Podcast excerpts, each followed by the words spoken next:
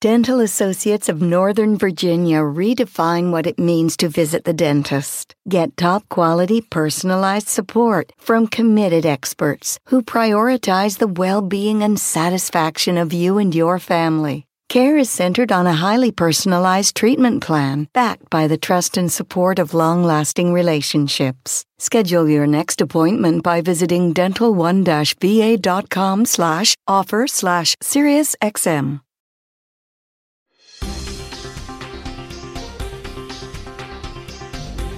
Welcome back to Pod Save the World. Thank you guys for tuning in. As always, it's Tommy Vietor.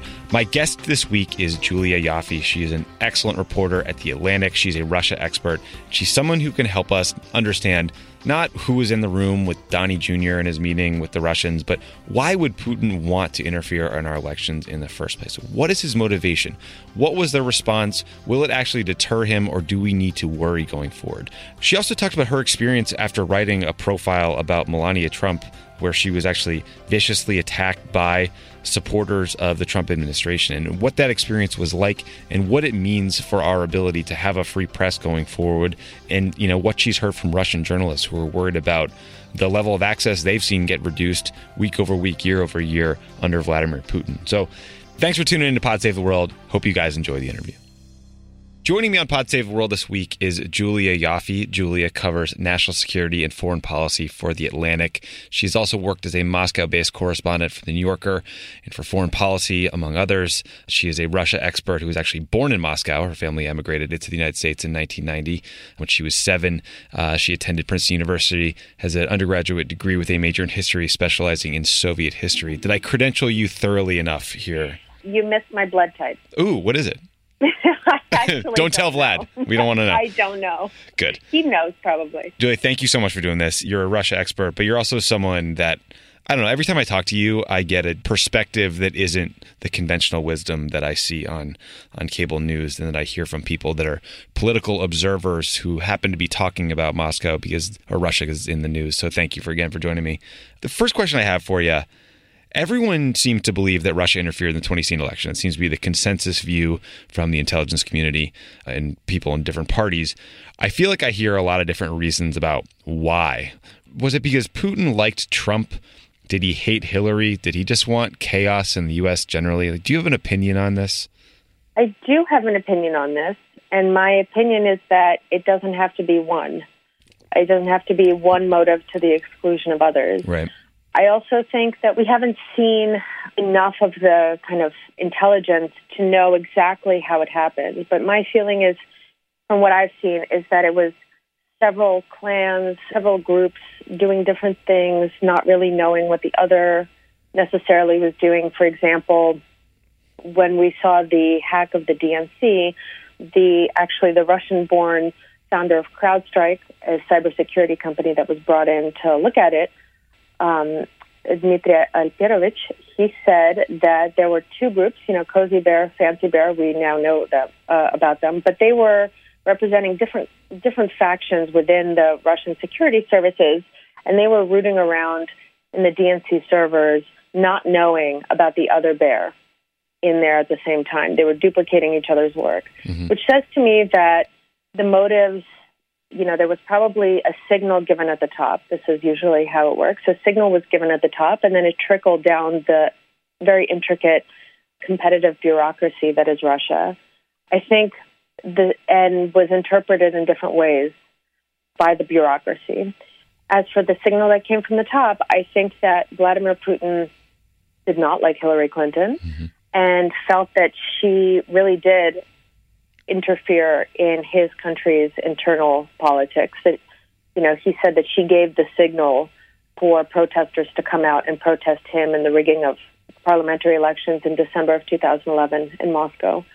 But I also think that all of this chaos, all of us, you know, losing faith in our system and its ability to, you know, deliver a just verdict, ability to uh, withstand meddling, that we don't know we don't trust our president. We don't trust maybe our intelligence community. We don't, you know, we, we're very suspicious of each other. All these hearings, all these leaks, all this chaos. This, you know, I think from Russia it looks like we've gone insane and like we're cannibalizing ourselves.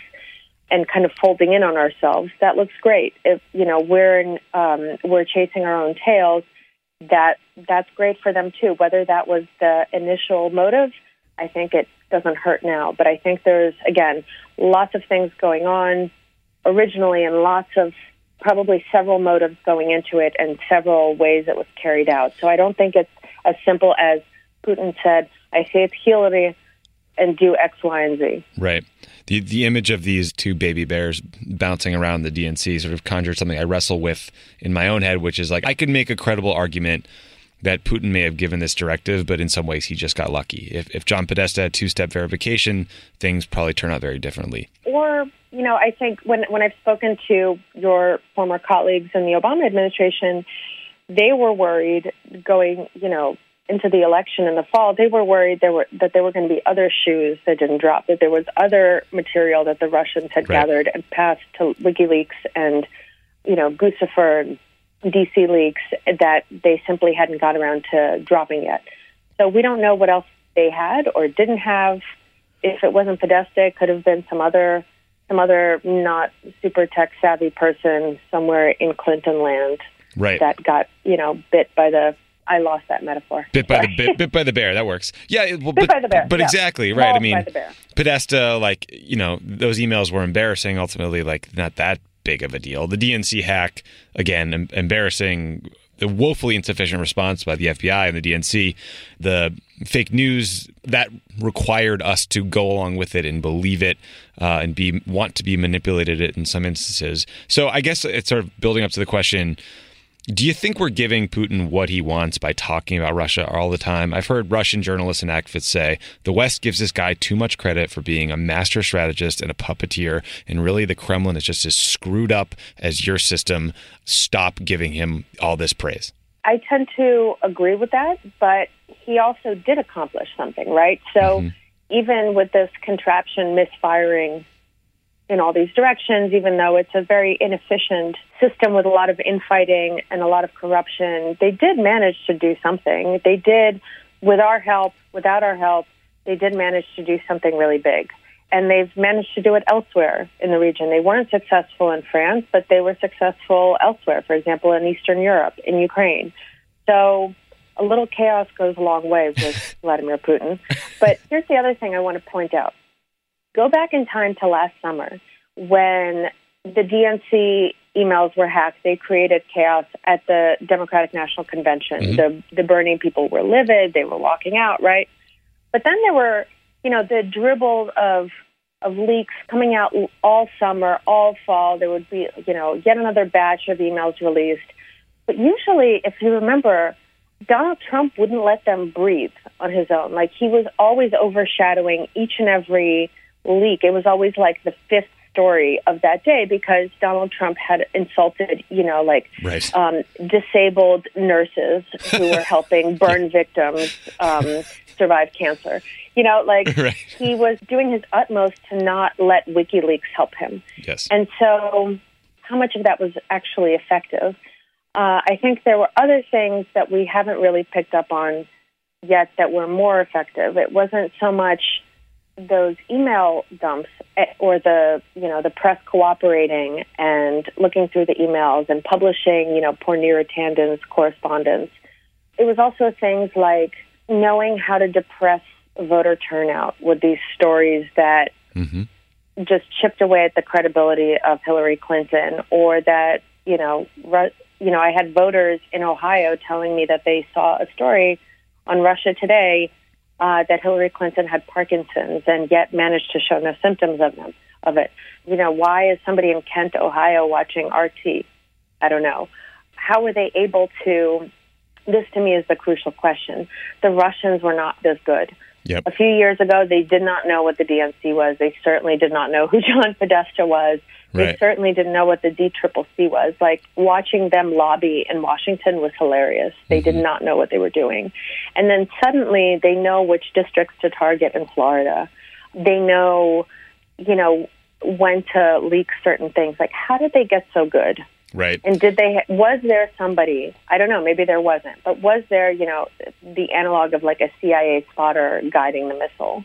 That to me is the question because the Russians maybe they got this good really fast. That's plausible maybe they had help. Yeah, I mean, we asked Senator Warner about this, and it does seem like a big part of the Intel Committee's investigation is looking into whether there was support because they had this sort of precinct by precinct level of sophistication in terms of their targeting of voters with fake news. And and if that occurred, right. if that collusion occurred, that's big trouble for anybody involved, including mm-hmm. our buddy Jared Kushner, who ran that shop and or, took a lot of credit for it. Or it could be, you know, it might be uh, foot soldiers that go down for this, and mm-hmm. nobody at in the top echelons of Trump world get in trouble because they lawyer up and with the foot soldiers who carried it out, you know, who carried it out in Florida 17 or whatever, wherever, they end up taking the fall.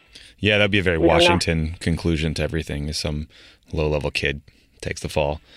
So, the Washington Post did a long piece on the Obama administration's response to the hacking, and the quote everybody has seized on, including Donald Trump, was saying that the, someone he or she said that we choked.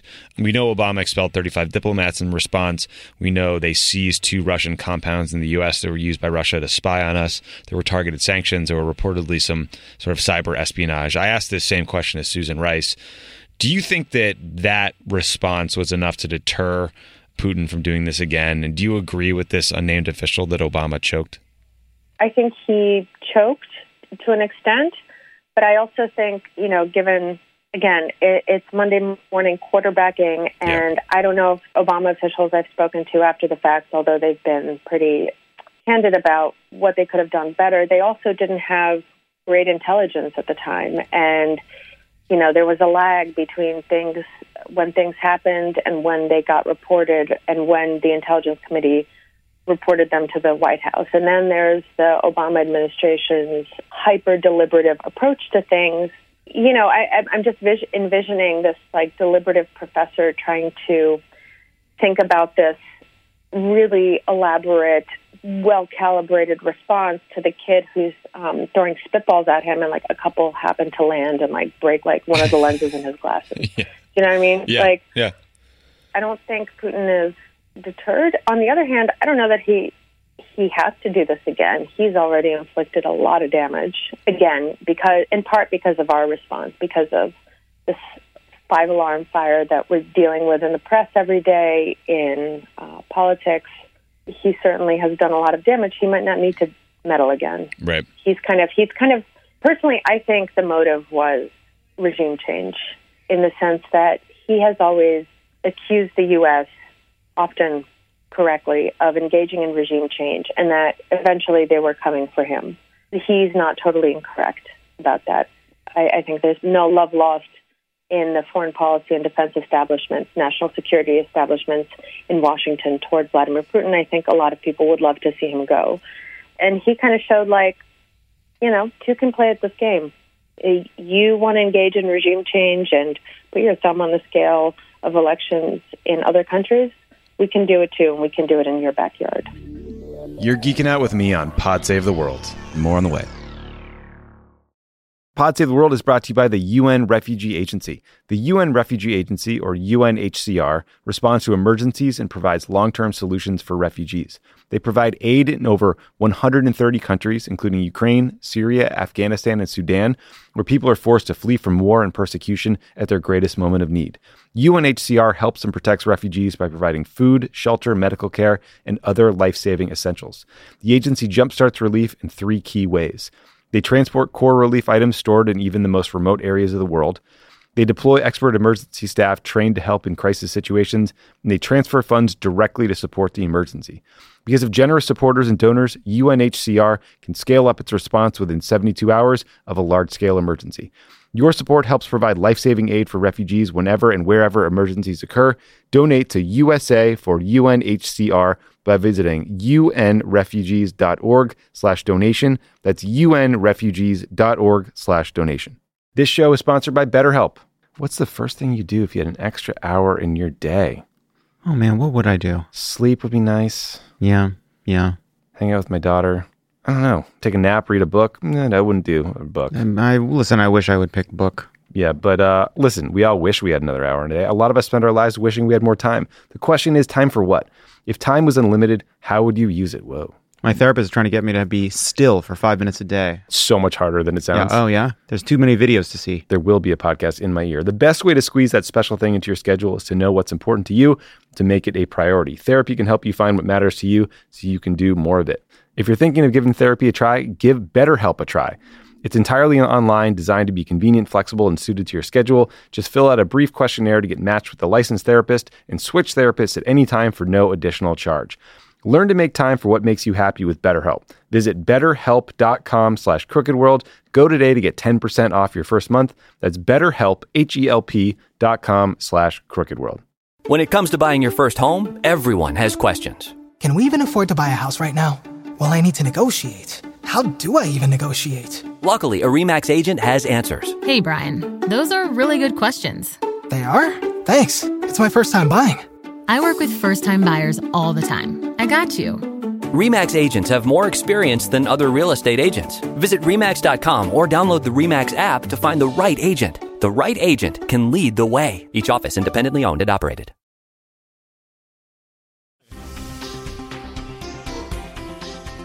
Deep into the defense and intelligence worlds in Washington, as you know, there are a lot of folks who are very much have a Cold War mindset. And, you know, we had this weird reprieve during the first few years of the Obama administration with Dmitry Medvedev in power. And, you know, for all his flaws, he and Obama were able to connect and, and talk about things from this lawyerly perspective and, and find common ground. And we always assumed and knew that Putin was pulling the strings behind the scenes. But when he decided to take power again, I definitely think it it marked a major chill in relations, and things have gone far south since.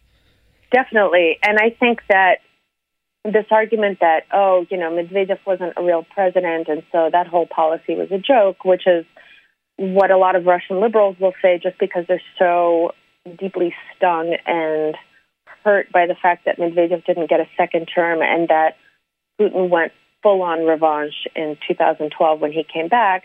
But that's not true. If Medvedev was doing that from 2008 to 2012, that was Vladimir Putin's policy. You know, Right. he was experimenting with detente. He was putting his toes in the water, trying to figure out if he could let go of the reins a little bit, if if this guy could be a worthy successor. And then Libya happened, and he felt that Medvedev let himself get duped by the West, hmm. and he handed over a steadfast ally of, of Moscow, Muammar Gaddafi, who was then brutally killed in the street. And, you know, he felt like, you know, do I have to do everything myself? Like, I can't ignore you while you take one UN Security Council vote. Hmm. And he felt like he had to come back. And now he's kind of, I think part of the reason he's so aggressive is because he kind of he's also trapped. He has he has no exit strategy except a coffin. Like there's no I don't know in in Moscow th- there's a lot of anxiety about what happens in 2024 when his fourth uh, presidential term is out. Like is he going to just amend the constitution? Is he going to cling to the bitter end? Is he going to have a successor and who will that be and will that change the rules of the game? It's also a deeply unsteady regime that is constantly obsessing about its own collapse. So watching us collapse a little bit for for a while is, you know, nice comic relief for the Russians. I'm glad we can entertain him. a, a quick aside on the uh, Obama's response. I think a lot of people hear about us seizing two Russian compounds in the United States on U.S. soil that were used by Russians to spy on us, and they're confused. They wonder why would we allow them to have these compounds in the first place? Why would we let people spy on Americans? What do you know about these compounds? Is this part of the sort of normal unwritten rules that allow spy agencies to operate abroad, or were these different in some way? I actually don't know a lot about these uh, these compounds, but I think that you know a lot of it is about diplomatic reciprocity, right?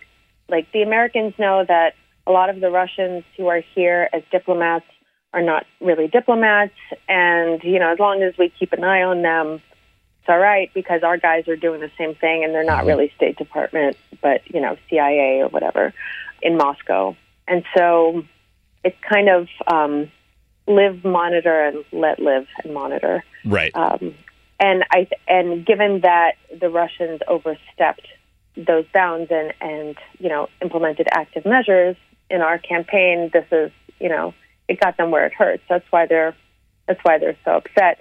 also Russians love insisting on protocol and rules, and so this kind of this really this really gets their goat when you violate some kind of you know arcane procedure. They they love fighting back on that. Also, look, they they were told, you know, the day the or the day before the sanctions dropped in December that this these would be the shortest lived American sanctions in history, and Trump hasn't delivered for them, and they're getting impatient, and they can't. They let it slide at first, but now it's making them also look weak. It's making them look like you know they didn't retaliate, which if you don't retaliate in Russia, it makes you look weak. And God knows Vladimir Putin does not look like looking weak. Yeah, that's true. In that way, you know, Putin is sort of like the voters in Ohio uh, who have Trump has not delivered for them. Just sort of like changing gears a little bit. You talked about the exit strategy for Putin that it might just be a coffin. June there were there were these nationwide anti-corruption protests across Russia. There were tens of thousands of very brave people hit the streets. They were in all of 11 of Russia's time zones. They were organized by an opposition leader named Alexei Navalny, who was detained and sentenced to, I think, 30 days in jail. Putin has an 80% approval rating, I think, thanks probably in large part to running the media. What do you think the state of the opposition is in Russia? Is there any hope for people who would like to see a future for Russia that doesn't include Putin, but would like to see that future come in a democratic means? This is a very complicated question, starting with Putin's approval rating, which has been shown by some Russian sociologists to be very skewed because of the very low response rates. Mm-hmm. So the people who don't agree with what's happening just tend to not respond because they don't want to stick out, they don't want to get in trouble. But the people who are most jingoistic and most into what's happening are the ones who are most likely to respond. So it's kind of an increasingly a self-selecting crowd that kind of just mirrors the echo chamber of Russian society. That's one. As for the protests, you know, there's this narrative in the U.S. that, in its extreme version, got us into Iraq, which is that if you just get rid of Putin, democracy will flower because it's just the natural state of things. It's um, it's not entropy and chaos; it's democracy, and everybody naturally, you know, it's like riding a bike. Everybody naturally knows how to do it, and they'll do it once, you know, once the tyrant is removed. But Unfortunately, Russia is about 143 million Putins, and if you get rid of him, you know, look at what happened when uh, the Soviet system collapsed. You know, the the top changed, the symbols changed, but the guts of of that machine basically stayed the same. Mm-hmm.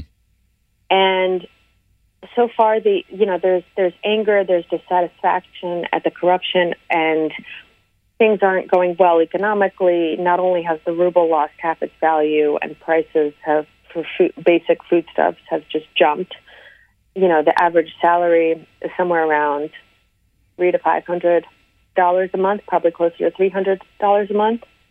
But Russians are also not used to. They're not Americans. They don't expect that life has to get better and better and better they actually expect life to get worse and worse and worse. So they got a reprieve of like 10 years of things being great economically, and now they're back to, you know, what they always should have been, which is crap. Hmm.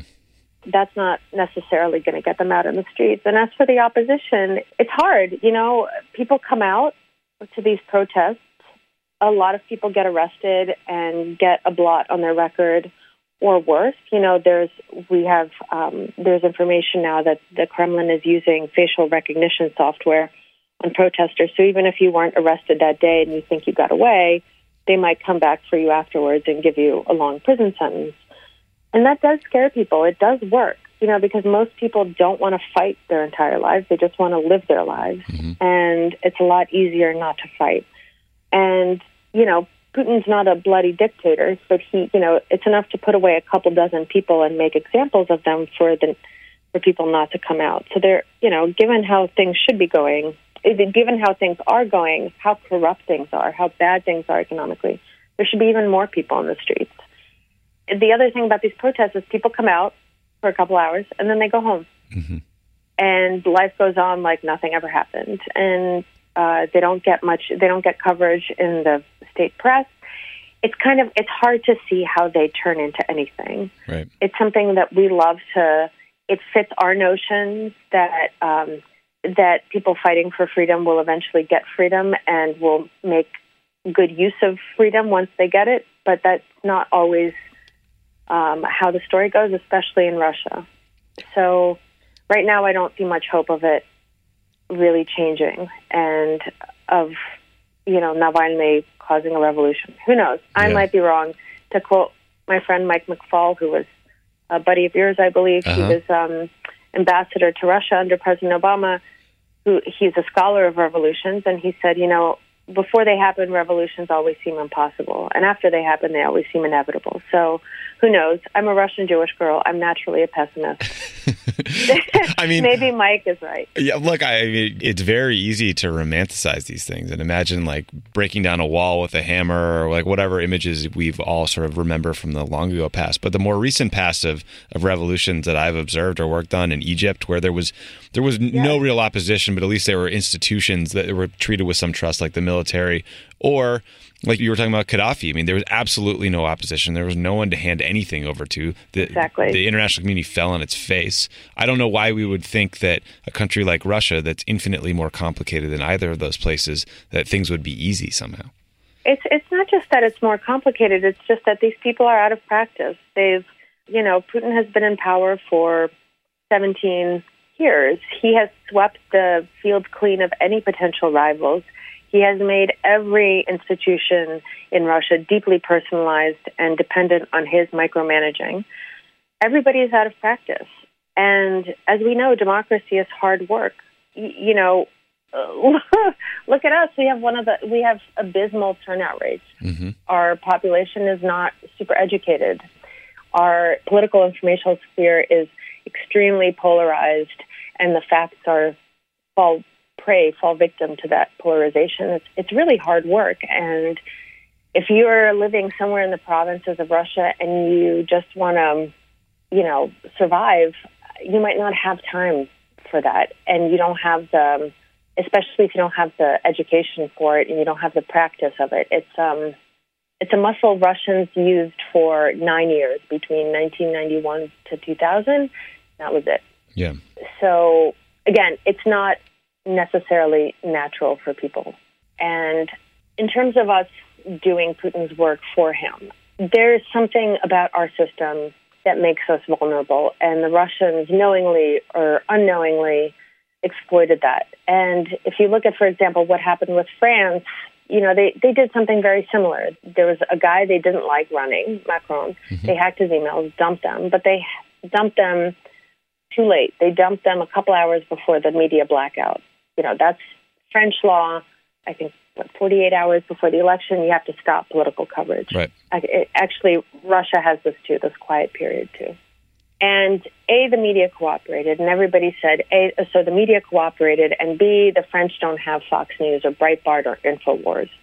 And that's true, but the French also don't have an electoral college. You know, the French mm-hmm. don't have super low turnout.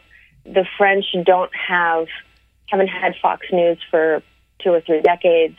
They don't have Iowa and New Hampshire primaries and these absurd, anachronistic institutions. Like, they ha- they have a simple pluralistic vote.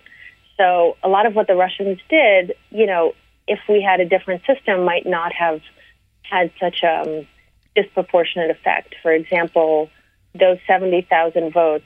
Let's say, you know, the Russians were able to, again, hypothetical, they were able to sw- keep like three hundred people, potential Hillary Clinton voters, keep them at home on election day which by the way is on Tuesday. Everybody else in the world wor- votes on a on the weekend, which keeps you know working people often away from the ballot. That's another thing. Yeah.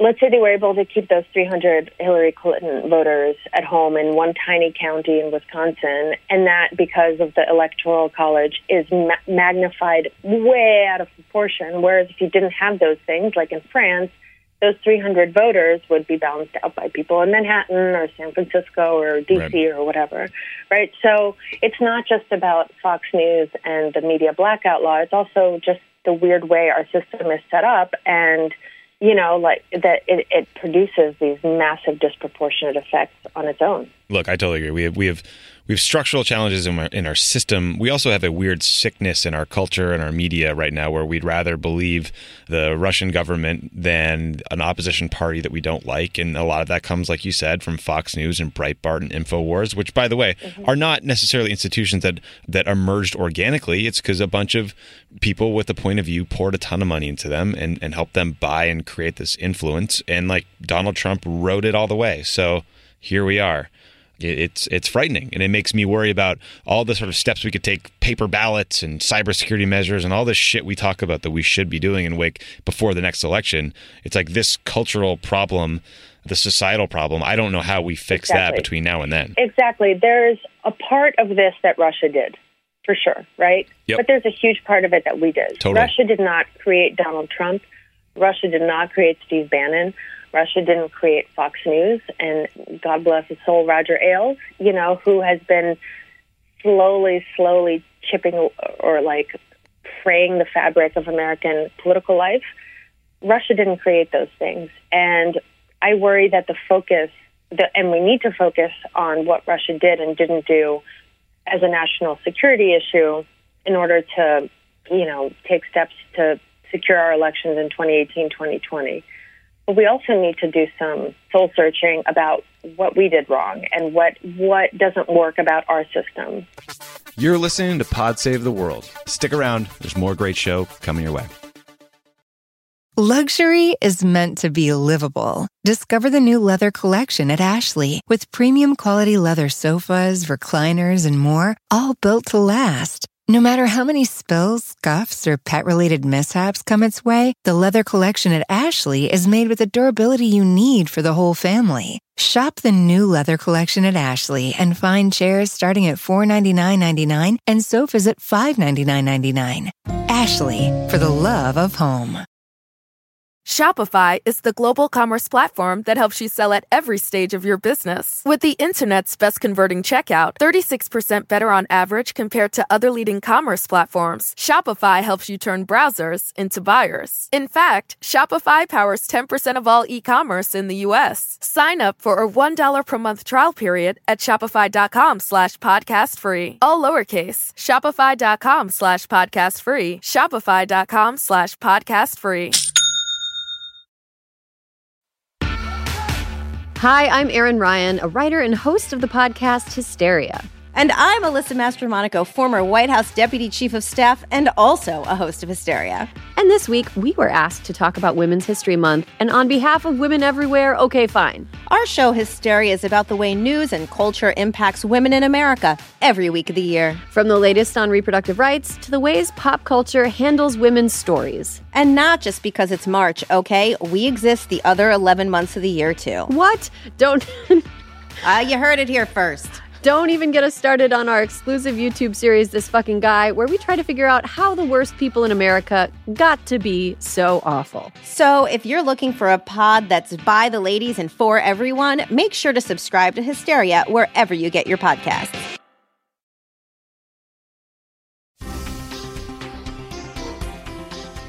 My last question for you is you wrote this profile of Melania Trump that she didn't love but you were viciously attacked for. Like I, unlike anything I've ever seen, there was harassment, anti-Semitism, like truly vile stuff.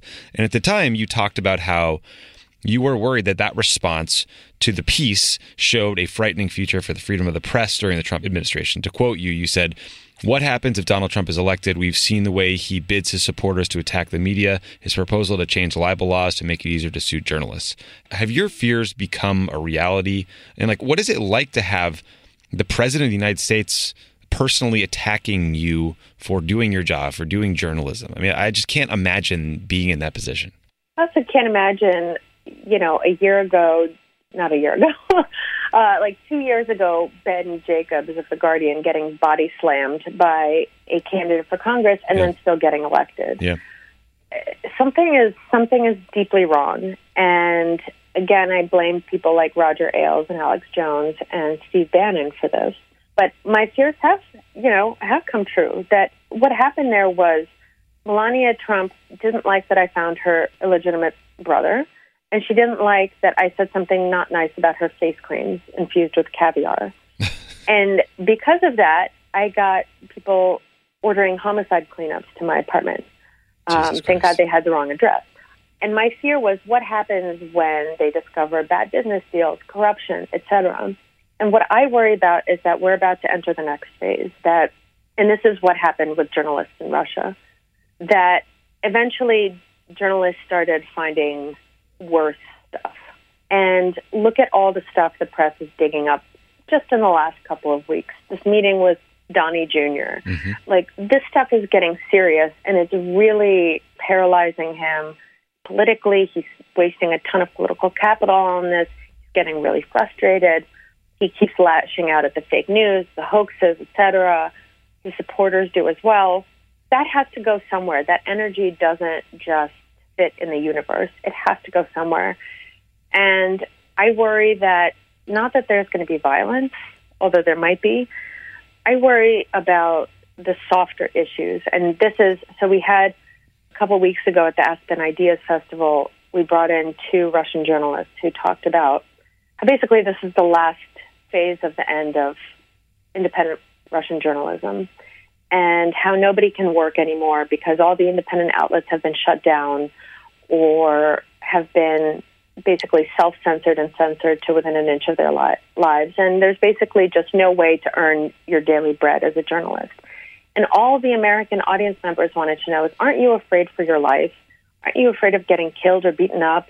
And they're like, you're not listening to us. Mm-hmm. There's nowhere for us to work. There's no way for us to work and get paid and feed our families and put a roof over my head. And so we can't do our work. We have to do something else. And a lot of the most prominent journalists in Russia are now working in these weird, you know, historical exploration projects mm-hmm. or they're they've moved into culture.